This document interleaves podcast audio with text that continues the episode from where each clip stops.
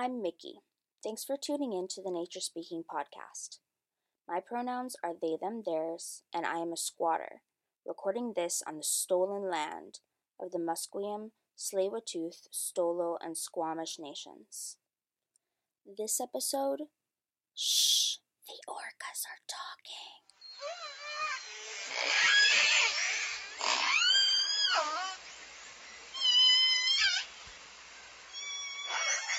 With the quieting of industry and the human public during COVID 19, we've been able to listen to prove through measurement what indigenous lands, waters, animals, plants, and people have been saying for many generations.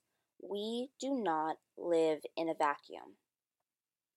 What we do has an immediate and long term effect on the complex systems of life around us. Since European settler colonization, the invasion of this land, we settlers have upheld these systems, which made indigenous genocide and environmental exploitation both a precedent and something we continue to do today, mostly without a second thought. To that end, the ability to establish these capitalist aka money and production based systems, was from the violent removal of indigenous peoples from their sources of knowledge, from their land. These two ideas being unable to be separated with either thriving. The namesake of the university this podcast is for, Emily Carr, her paintings from the late 19th and early 20th century sit in the genre of advertising nature that capitalizes on indigeneity but does not acknowledge the stories and work of indigenous people. This functions to make it look like we aren't still violent colonizers every single day since first contact. This trend follows from landscape paintings in the Royal Collection to the drone's eye view that Tourism BC photographs today. BC being short for British Columbia, the province that I live in under these colonial systems of nationhood. When I was at the beach the Sunday before last, there were at least a hundred people. We saw two whale watching boats. They looked about half full, probably a dozen shipping tankers. Honestly, I was disappointed in myself for going, because I did know better than that. The province is in stage three of its BC restart plan for opening the economy again, which entails conveniently lifting non essential travel restrictions and expending business operations for places like lodges, hotels, and resorts just in time for tourist season. Probably the biggest advertiser for this is Tourism BC, who flashes great seas of what's left of the rainforest under the slogan Supernatural British Columbia. It's important to remember that orca, like many whales, echolocate. Maya Yamato, who studies whales, explained to a National Geographic that these whales have slightly differently structured ears from ours, meant for underwater, which allow them to hear the world around them by listening to the volume and time delay of sound, similar to the way that humans who aren't blind or visually impaired mostly see the world around us. They can even listen to the noise they make themselves to navigate, to find the fish they eat, not to mention communication with one another.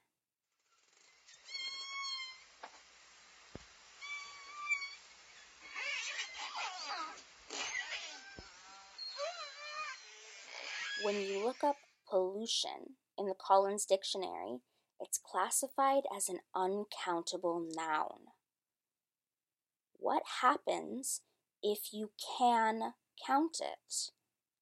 The things scientists have been saying for years, indigenous peoples and creatures for even longer. These can become empirical facts, and then actual policies will be put in place to protect our water.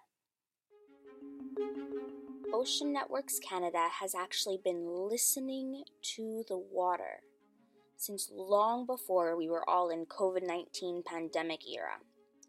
ONC is a nonprofit organization. It has a network of observatories, sensors and systems, data management all around so-called Canada that monitors the water as they say it is a vital indicator of the health of the planet.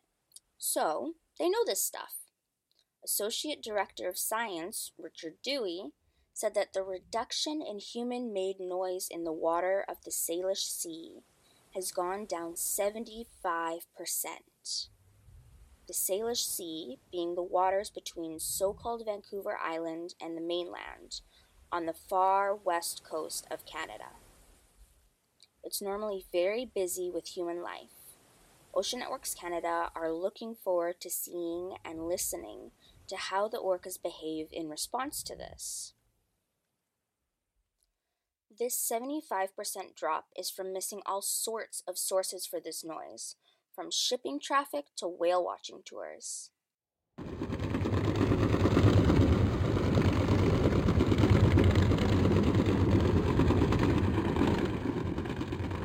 That was a commercial ship.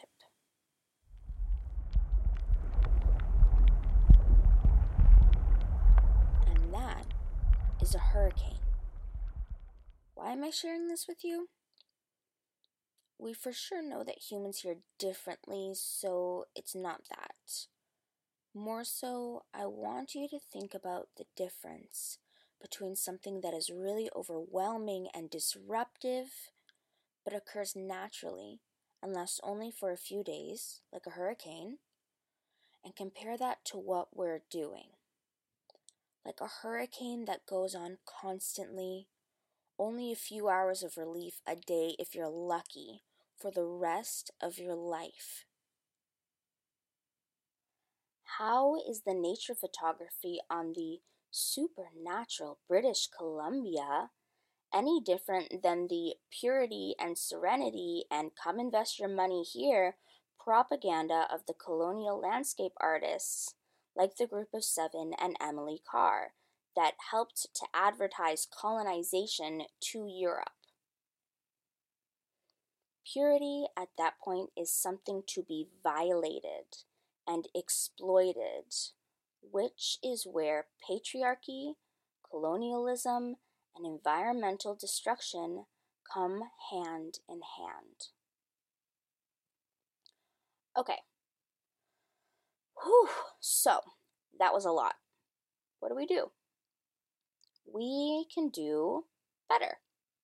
We have proven to ourselves now that we can do better, especially during this time where in some parts of the world we are beginning to come out of lockdown we need to listen to healthcare professionals, listen to land defenders, to those who've been subjected to systemic violence, and uplift these voices. We must show consideration and care for the water, land, for ourselves, for the big, beautiful black and white fish we so love, and for mindfully disentangling ourselves from using the earth and rather to live with her.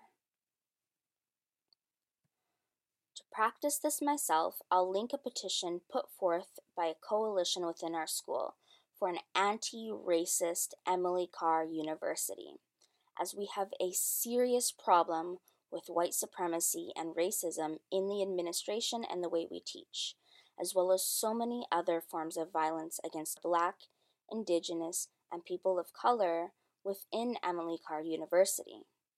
You can also find it in the bio of at ECU Anti-Racist.